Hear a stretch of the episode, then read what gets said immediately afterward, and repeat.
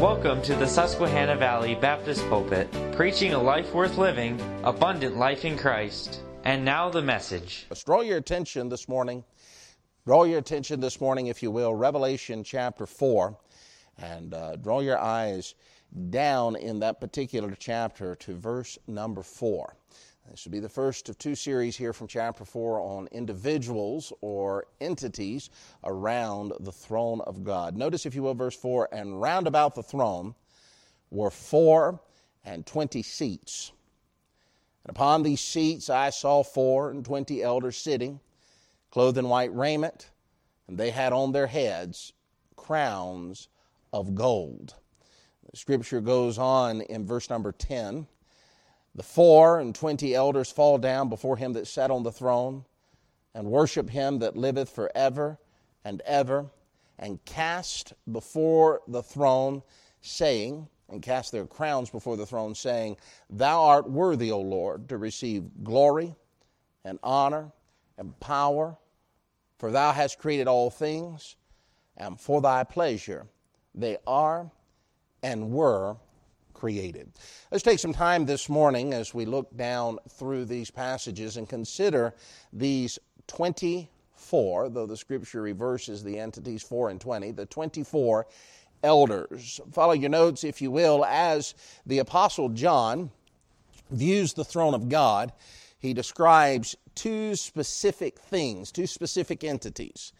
He speaks of a rainbow and that's particularly found in those passages in verse number 3, and 24 seats. Now, each of these seats were occupied by 24 elders. These 24 elders are referenced throughout the book of the Revelations. The primary passages where you'll find their reference are here in chapter 4 and in chapter 5. You'll find them again in chapter 5 and verse 5 and 6, 8, 11, and verse 14. However, these 24 elders are also found in chapter 7, chapter 11, chapter 14, and chapter 19 and verse 4. Now, as we gauge through this this morning, I think it's important for me to give you five specific groups that these elders could represent. What I want to do this morning is I want to give you these groups, and then I want to take some time and give you maybe nine things. You'll see it there in your notes, an asterisk, but nine um, things to notice about these elders. And we'll draw from those things that we notice in the scriptures uh, biblical evidence, if you will, on who these 24 elders are. But there, if you're going to open a commentary, you're going to read through a commentary on Revelation chapter 4. Uh, these five things I'm going to give, these five groups, are usually uh, the five that are most often pointed at. My library, I've got a number of books, commentaries on the Revelation, and um, that's where I get these. All five of them are mentioned, and so I guess you got multiple choice there A, B, C, D, or E. Which one do you believe? But notice, if you will, the first of them that's often mentioned is regarding these 24 elders. They're often commented as being the Old Testament saints only. Old Testament saints only. Um, you might would think of that as just just being the greater portion of the 12 tribes of Israel. And so when we say, well, how do they how do they come about with that? Well, they, they look in Hosea chapter 3, where there's uh, the, the point of David being a prince and a king. In Hosea chapter 3 and verse 5, they also move to Corinthians, or rather Chronicles. I think it's First Chronicles chapter 24, where Solomon is describing, and well, even David before him, they're describing uh, the uh, priestly high office, and they redivided the courses, and so they had 24 courses. Now, it's not courses like a mill, it's not even courses like you might would take in high school, but it's basically 26, or rather 24 different descriptive jobs in vain, and there uh, were 12 from one uh, priestly lineage and eight from the other one. had together, get 24. Uh, there were 24 different priestly courses. There's also in that same passage 24 porters.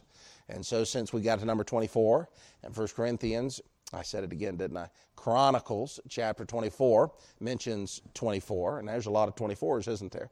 Then obviously it's the Old Testament. Uh, letter B, another one that is given, uh, is saints. It's just all saints of all times. So it's from Adam clean out through um, the last saint that will uh, be part of the family of God, as it were. And they look at these and say that these 24 representation of all believers of all ages. And again, someone might say, well, how do they get that? Well, again, a lot of it's done with numerology. And there was 12 tribes of Israel, and there were 12 apostles, and 12 plus 12 is. There you go. It works, doesn't it? Then uh, some refer to them as tribulational saints. Tribulational saints. And certainly in Revelations, as you're reading about tribulational saints, I believe it's chapter 7. I believe it's in chapter 7. It talks about some of these tribulational saints whose voices are under the martyrs, uh, the martyrs' voices under the throne, etc. Uh, later, it talks about some of these tribulational saints being given white raiment, and so there's uh, some text for that. Some, some describe them as angels. That these four living creatures that we'll mention next week, and these 24 elders are really angelic beings. They're angels, not unlike um, um, not unlike Michael the archangel, uh, Gabriel the messenger.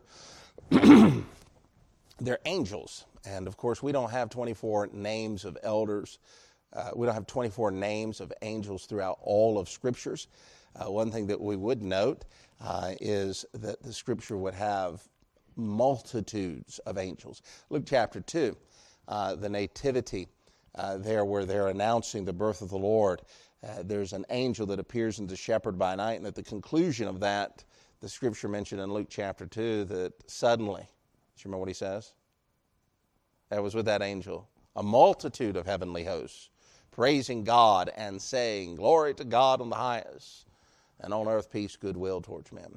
Later in the gospel account, the Lord talks about being able to summon ten thousands of angels to his name. So, so, really, when it comes to angels, there's a massive host of individuals there. Some folks look at these 24 uh, elders and say, well, they're just angelic beings. And then letter E, letter E, they're representative of New Testament saints, and that's New Testament exclusive. New Testament exclusive saints. These are not Old Testament, they're New Testament. And so, with those things in mind, now what we're going to do is try to winnow this process down. I'll give you nine uh, facts, if you will, to notice about these 24 elders. And then at the end of it, I'll give you some more thoughts, but we'll come to something I think you'll find overwhelming evidence of which it is. A few things to recognize about these. In verse number four of this chapter, you'll find. you'll find that these individuals are referred to as elders. They are referred to as elders.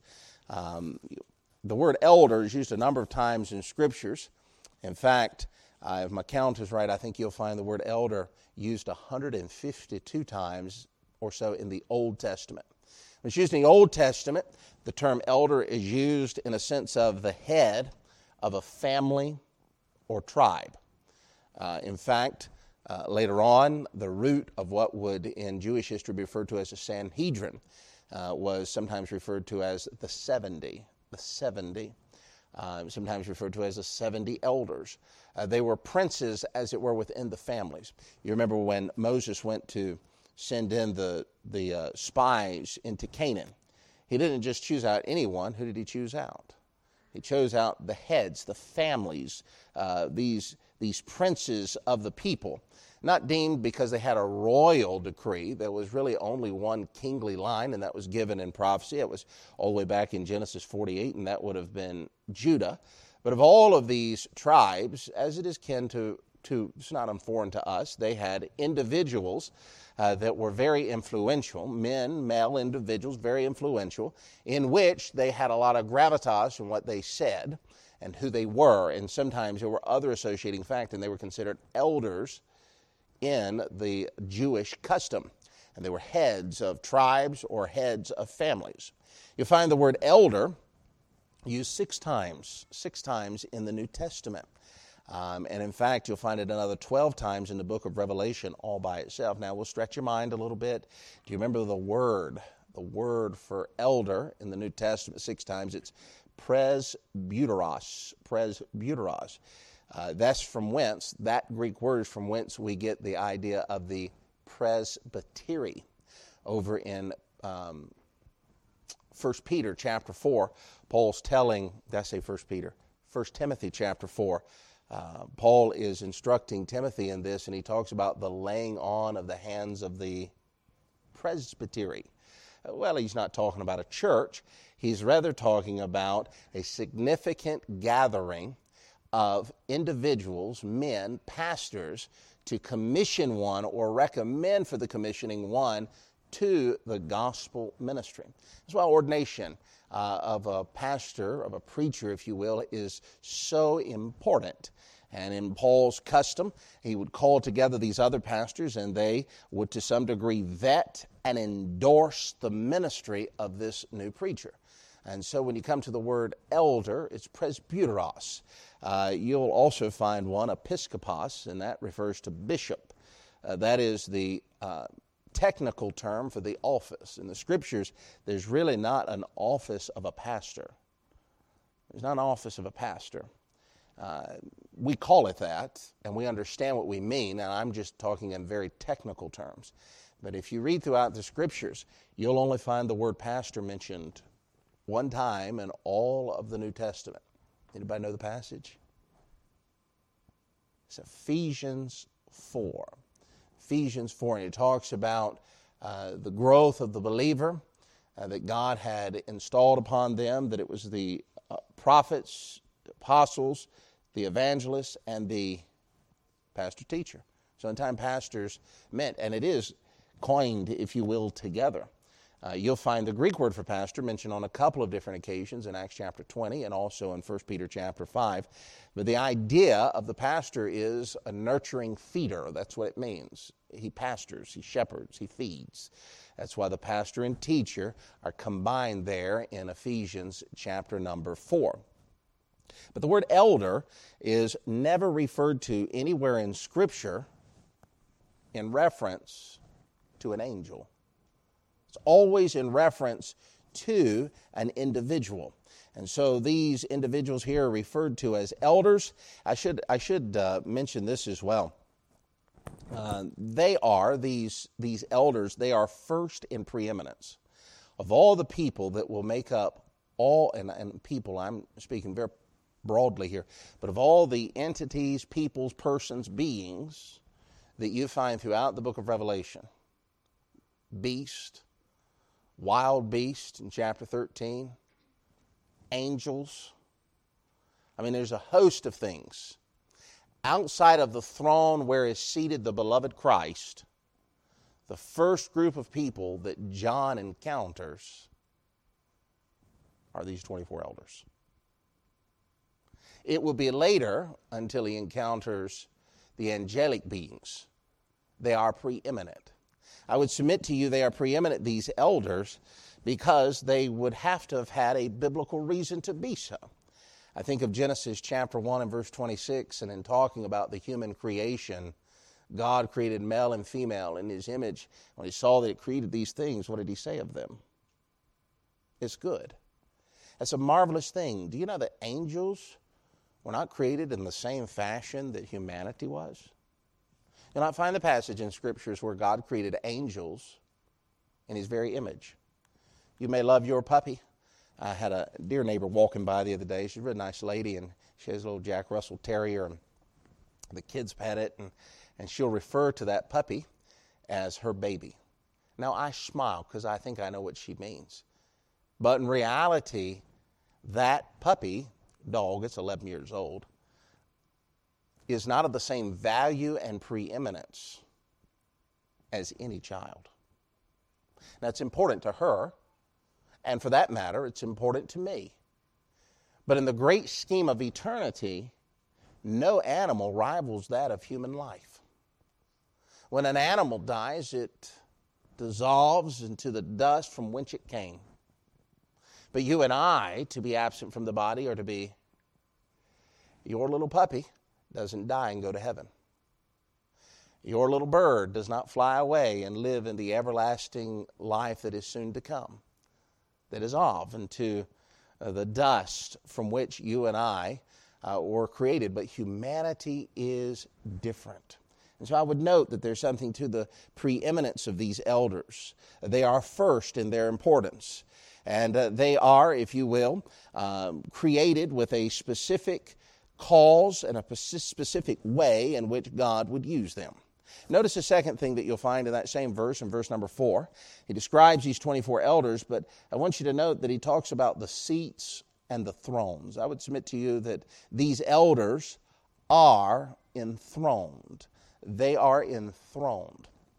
They have a place upon which they rest. They're seated in seats around the throne. The scriptures mentions so many times about thrones that are given, but as I was studying through scriptures, I found something unique, something quite interesting to my heart, and that is this there's no seating for angels. In fact, I cannot recollect anywhere in the 66 books of all of the scriptures one time that an angel actually sits. I find them flying. I do find them flying. I find them present but not quite so much as sitting. It just doesn't seem to be a present thing. And I think that's because God has made them ministers. They have a unique place, a unique importance. They're created, but there's no throne that was ever promised that angels, as a created angel, would ever sit upon. Now, I do find over in Ezekiel and Isaiah that there was an angel that desired a throne. Lucifer, you know and he's kicked out of the presence of heaven. And he would war, and all the way in Revelation chapter 13, you'll find an angel, same, the Lucifer, the Satan, devil, the old serpent, the dragon, he's known by many different names, who will try once again to gather and uh, a host of allies for to take the throne. But you'll not find anywhere in scriptures that angels are ever enthroned. But you will find individuals in scriptures that are promised a throne. Let me give you a few of those. For instance, look over in Revelation. Look over, you're in chapter 4. Um, I want you to look in chapter 3, and uh, maybe about two places here. Look at Revelation chapter number 3, and note verse 21. This is the message that the Lord had given to the angel of the church of the Laodiceans, one that we often talk about being lukewarm. That's what the scripture says. Is verse 21 To him that overcometh, that's a common theme pledged about every one of those churches, I will grant to sit with me in my throne, even as I overcame, even as I also overcame and been set down with my Father in his throne. We could think of 2 Timothy chapter 2. In 2 Timothy chapter 2, Paul referencing to Timothy by inspiration, if we suffer with him, we shall also reign with him. Look in Revelation chapter 1 and verse 6. Revelation chapter 1 and verse 6. And hath made us kings and priests unto God and his Father to him be glory and dominion forever and ever. Amen. Now, if one's going to be a king, it seems to reckon that he has a throne. We know kings by their position, their majesty, their throne. So here are a few individuals that throughout scriptures are related as one that reigns, one that has a specific throne in mention. There's no throne anywhere in scripture given uh, for the angelic beings to have a throne. Well, what about the Old Testament believers? What about the Old Testament believers? Well, I would note with the Old Testament believers, um, one of them is promised a throne. I mentioned Hosea chapter 3 earlier. Uh, we could think of Isaiah chapter 55 as well, but those passages, Ezekiel chapter 37, I think we'll look at later on, uh, in verse number 12, all of those mention the same individual having a throne and sitting on a throne. But there is not a promise of a unilateral throne given to all of the Old Testament believers. David is promised a throne. He's called a prince with God. And Hosea is referred to as a king. It's an interesting thing. It's not just tit, uh, titular, it's not just in reference to the fact of a position he held.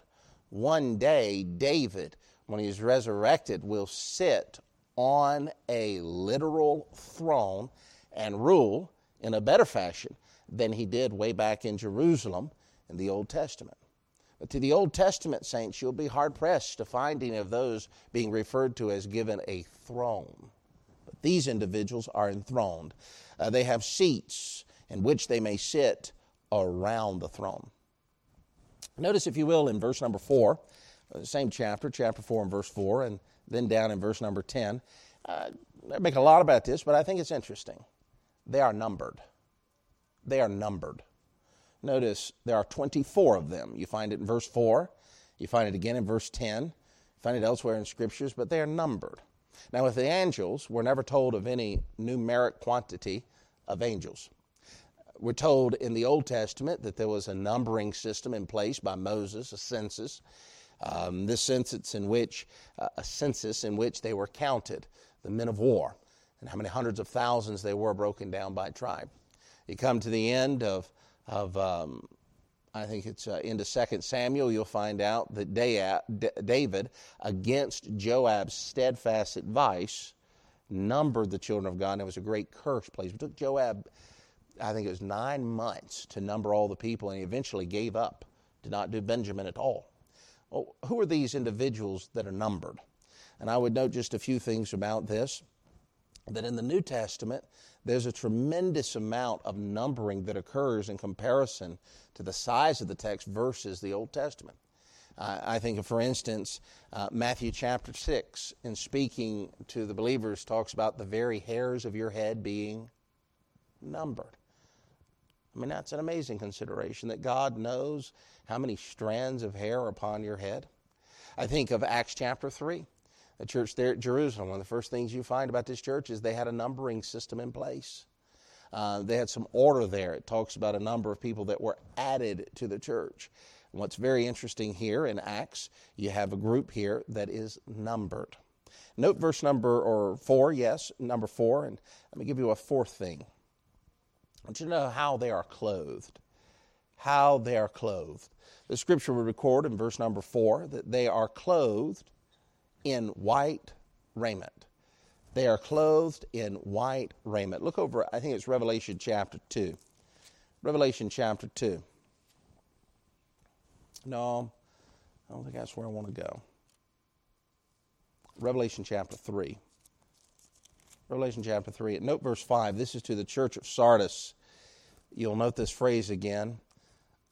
He that overcometh, the same shall be clothed in white raiment. Much like you find here regarding these 24 elders that are referred to clothed in white raiment. In fact, if you were to look at the one of the last chapters in all the book of the Bible, Revelation chapter 19 and verse 8, you'll find that there comes a man, the Lord Jesus Christ, seated upon a white horse, clothed in white, and gathered behind him a host of saints, and these saints clothed in white raiment as well. Uh, these individuals are clothed in white raiment. And there seems to be something of a promise, something indicative of nature that these individuals, that this white raiment is important in the aspect of how they are considered. They are pure, they are washed. I think of Ephesians chapter 5. And that's where we have the passage we'll be speaking on this morning. But he talks about uh, the Lord's love for his church. He says, uh, until it is pure, without spot, and wrinkle. It's a level of purity there. John, in 1 John chapter 4, talks about the purity of the believer. He that hath this hope in him purifieth himself even as he is pure. That white raiment signifies a level of purity that exists. And these 24 elders are clothed in white raiment. Notice also in verse number 4 of chapter 4, a fifth thing. A fifth thing and that is that they had on their heads crowns of gold.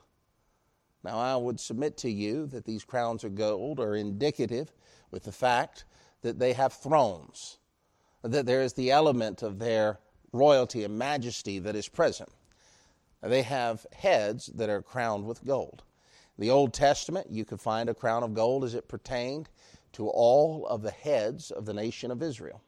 Equally, you could probably find crowns of gold to those that were heads of state of other countries in which Israel whether you want to refer to the southern or northern kingdom, had associated themselves with, like Tiglath-Pileser and Sennacherib. They all had crowns as well.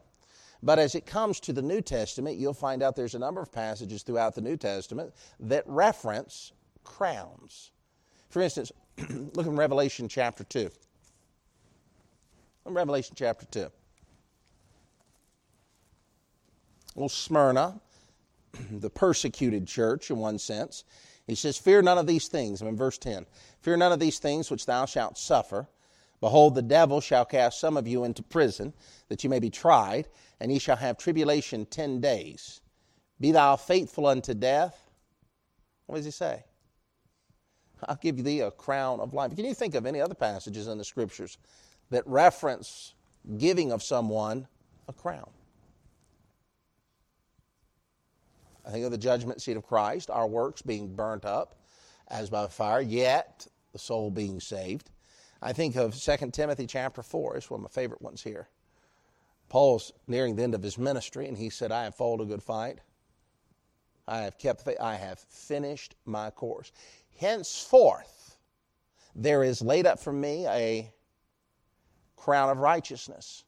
And he invokes the name of the faithful God this crown of righteousness was not for him only, but all those that love his appearing. We could look at 1 Corinthians chapter 9 and verse 25. Paul, through inspiration, references an incorruptible crown. Here's these individuals in which they are crowned. There's no angel anywhere in scriptures that it's ever referenced as having a crown. You do not find the plurality of passages talking about Old Testament saints that have a crown. David has a crown. Christ has a crown, and these 24 elders all have crowns. In fact, you'll note their mention of their crowns again in verse number 10. I think it's important that you understand what they do with their crowns. In verse number 10, it says, They cast their crown, their crowns before the throne, saying, Thou art worthy, Aximas. Thou art worthy to receive glory and honor and power. Speaking of verse number 10, not only they crown, but they're worshiping God. It's interesting that they fall down and in their worship, there's songs that they seemingly sing all the way over. I think it's in chapter 5. I, am now number 6. They are worshiping. Look at chapter 5. Listen to this. Um, he's talking about opening the book, and in verse number 8, and when he had taken the book, the four beasts and the four and twenty elders fell down before the Lamb, having every one of them harps and golden vials full of odors, which are the prayers of saints, and they sang a new song. Sung a new song. Thou art worthy to take the book, to open the seals thereof, for thou hast thou wast slain and hast redeemed us to God by thy blood out of every kindred and tongue and people and nations, and I shouldn't have read that verse because that gave away the whole lesson, didn't it? They're worshiping. It's interesting. There are very, very, very, very, very few references to angels singing. In Luke 2, they're saying. Multitude of praising God and saying. Very few references. In fact, you go back to, again, our passages, Isaiah 14 and Ezekiel chapter 28. These individuals, Satan, Lucifer, being one that was given to such cunningness with music, after the fall, there's very few references of angels actually singing. Yet, so often, we often talk about the angels singing. We want to describe somebody's voice and say, oh, Sister so and so sang like an angel last week. This is an interesting note. I'm just telling you, as you search the scriptures, you won't find that to be the case. Uh, and part of that is there's no redemption for angels. Angels don't get saved. Angels are either obedient or rebellious. It's a fixed state. There's no free will choice involved whatsoever, like there is with humanity. And the greatest type of love that one could ever give anyone else is a free will love. And all the love that God can get from His people because they, the redeemed host of God, Revelation chapter 5, redeemed out of every kindred, tongue, people, and nation, they sing his praises. Peter, seizing on this moment, says, Of which things the redemption of these people the angels would look into? What, they have no opportunity. Why would a thrice holy God that sits on his throne love you and I? The angels have no consideration of understanding for those things. But you and I can express the joy of our salvation and the singing unto him. Well, they're worshiping. They're worshiping. Number seven, they're giving. They're giving. Uh, they're casting their crowns before the throne in verse number uh, 10 that we saw. Um, you look over here in chapter 5, uh, it's quite interesting. He talks about, in verse 11, he says, And I beheld and I heard the voice of many angels round about the throne and the beast and the elders. And listen to this. And the number of them was 10,000 times 10,000 and thousands of thousands. That almost talks, that almost seems like a fella that got tired of counting. That's an innumerable host of individuals. And here it would seem that these 24 elders are leading the worship. They are, as Revelation chapter 1 said, kings and priests. That should not be new to the reader and student of Scripture. From 1 Peter chapter 2, the Lord speaking of that fitful stone, he says, In you that we're not a people, you are a chosen people, a royal priesthood, singing forth the praises of the Lamb. 1 Peter chapter 2 and verse number 9. They are giving people, giving in their worship, giving in their homage, giving in their glory to the one upon the throne. Number 8, chapter 5 and verse 5 is interesting here. One of these elders sees John. And so that's why you know that this isn't just a vision. They see him. And the elder goes to him, one of these 24, and tells him, look in chapter 5 and verse 5. Weep not. Behold, the lion of the tribe of Judah, the root of David, hath prevailed to open the book and to loose the seven seals. It's one of first one of two times in the book of Revelation that you'll hear of one of these elders doing something. I would submit to you that these individuals have a level of compassion. They tell John to weep not. Thinking of compassion, I think of 1 Thessalonians chapter 4. Those saints that are weeping at the loss of someone that is passed on. Verse 18 comfort one another with these words. And number 9, you find in verse number 8 of chapter 5. They have vials full of odor. They have uh, harps, every one of them. Prayers of saints, it is mentioned. They're equipped. They're equipped. They have what they need to praise and to worship God. Time will not allow us, but I think of Romans chapter 6. Every one of you being gift, and the command to use those gifts to the worship of a thrice holy God. Well, look at the last part of your notes there. These 24 elders seem biblically to be representatives of raptured, subsequently glorified saints. They're present round about the throne of God, and they're there before and during the great years of tribulation. Truly, the promises of God standeth sure. Well, we look back on our notes here and we say, well, those are very specific. Not tribulational saints, not all the saints, not Old Testament saints, and certainly not angels. Why? Let me just briefly run those down and isolate them. I think one reason that it's not the Old Testament saint, I'm going to give you actually four, but there's a couple reasons why it's not Old Testament saints. Number one, their resurrection has not yet occurred. Um, Daniel chapter 12 talks about it being at the very end. Uh, Ezekiel chapter 37 and verse 12 talks about them awaking from their sleep in the land of Israel. This is post rapture. This passage here in Revelation chapter 4 is premillennial, not post millennial, or I should say post tribulation. This passage here, uh, Revelation chapter 4, deals on the onset of what will be the seven years. The Old Testament saints are not raised till the end of the seven years. I think also that when you think of these things, uh, the inheritance for the Old Testament, particular Jewish people, is the land. Paul's clear about that in Romans chapter 9 through 11, the promises that God had made to them. In Genesis chapter 12, Ezekiel chapter number 37. I think another thing that leads to this is just sheerly the chronology of Scripture. This group is first. When we would ask, well, why wouldn't it be the tribulational saints? It would be the tribulational saints because we're pre tribulation. That's where this sits out. The first vial has not yet been opened, uh, the first seal has not yet been cracked. We won't even hear about the 144,000 saints till some way down further on in the passages of Scripture, particularly Revelation chapter 7. So I think when you look at all of this in mind, when you think of the 24 elders, they are representatives of believers that have come to the saving knowledge of Jesus Christ in this, the day of grace.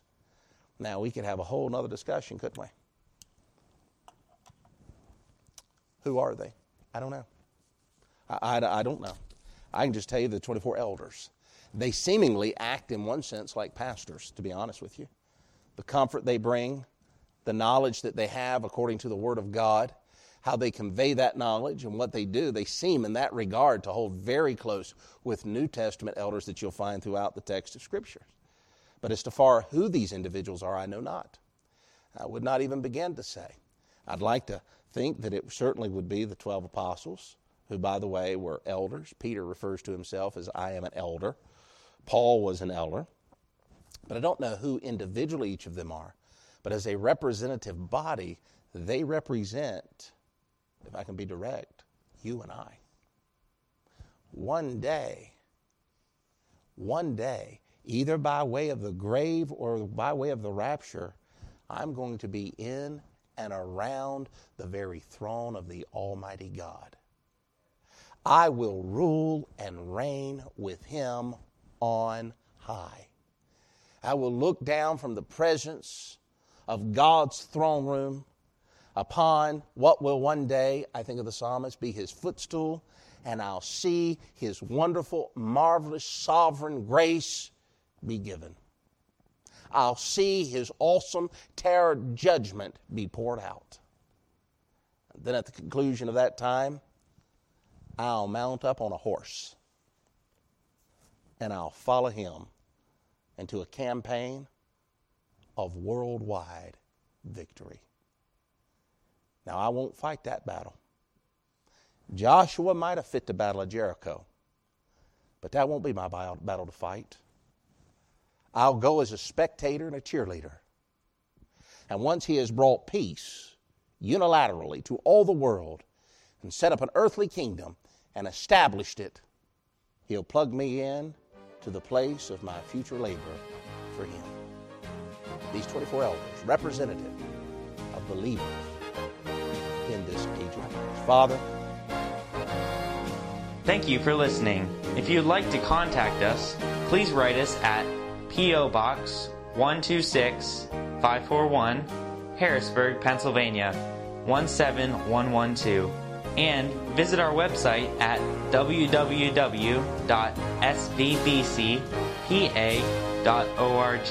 Until next time,